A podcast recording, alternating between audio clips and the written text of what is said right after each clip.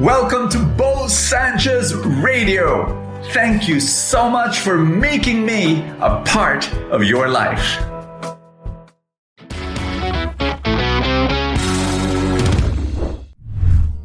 Do you have needs? I'm going to make an announcement right now. I hope you're listening. God is your provider.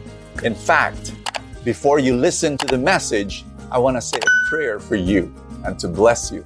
In the name of the Father, and of the Son, and of the Holy Spirit, amen. Lord God, you know what this person needs. And so be the provider that he needs, that she needs right now. Thank you, Lord God, that you are the God of abundance and you will give according to how generous you are. And we know you are generous. And so bless your child right now, today, for every need that this person has in Jesus' name. Amen and amen. I pray that the message that this person will hear will be life changing. Amen and amen. Receive the message, receive the word today. My friend, are you facing needs right now that can be overwhelming? And you're wondering, actually, you're worried, uh, where will the provisions come from? And, and right now you're praying and you're seeking and you're asking God and you're facing your worries and you're facing your fears and you're saying, I've got needs, Lord. What should I do? Here's my encouragement to you. I want you to look back at your past. Five years ago, 10 years ago, 15 years ago, even 20 years ago, you also faced needs and see how God provided for you. See how the provisions came. And look at you, where you are now. Where are those needs? You know, five years, 10 years, 15, 20 years ago. God blessed you. I want you to recall the times God blessed you, how God provided for you. Remember those times, recall those times, and be encouraged. And as you encourage yourself by recalling the miracles and the mercies of God, trust in Him today that He too shall provide for you. Keep on doing what is right. You know what? Here's the secondary message.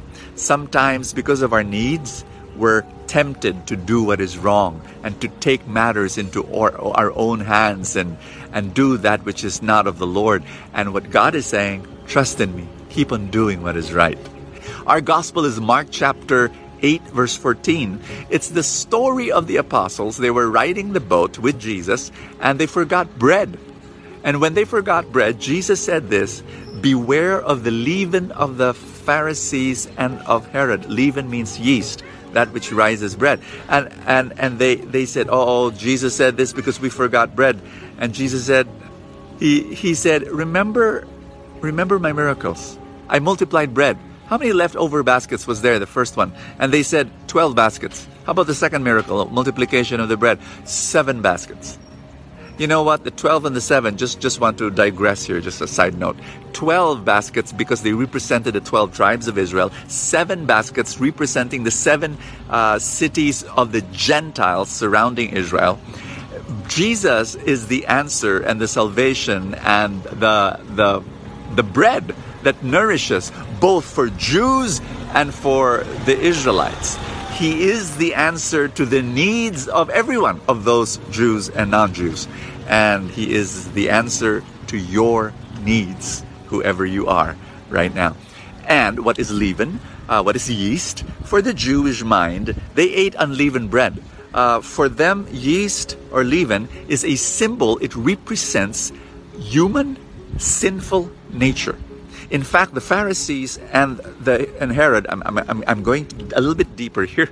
Uh, read the context. Right before this story, uh, the Pharisees were asking for a sign from Jesus.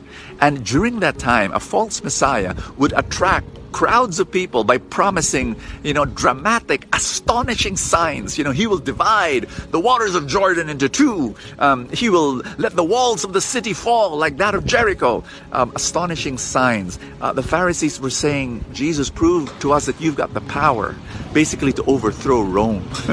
and Herod was also a man of power, and he was borrowing power of power from Rome, basically. And, and Jesus was saying, Look, you've got needs. You need bread. But do not allow sin to tempt you to do what is wrong, taking matters into your own hands. Trust in me. trust in God, I multiplied bread, you know? And and there was so much left over and and it is the answer to your needs and trust in me. Today, Jesus is inviting you. Trust me. You've got needs. I want you to surrender those needs to me. Do what you can do. Do what you what you can do. I have given you certain responsibilities, I've given you talents, I've given you gifts. Do what you can do. But at the end of the day, trust in me that I will provide and I will multiply resources for your provision. And I'm going to be praying for you right now. In the mighty name of Jesus Christ, I pray for a deeper trust that that gift of trust will enter our hearts, it will enter your heart. And in Jesus' name, may you trust Him for all the needs that you have. And may you say no to any temptation to do what is wrong, to do what is bad, to meet those needs. I pray that you trust Him and you keep on doing what is right. In Jesus' mighty name, amen and amen. In the name of the Father and of the Son and of the Holy Spirit, amen. Boy, that was deep. but I hope you were blessed. My dear friend, God's supply room is open for you. Remember that. Believe that every day. And speaking of supply, I've got this book. I wrote this book and thousands upon thousands of people have been blessed by the book, The Abundance Formula.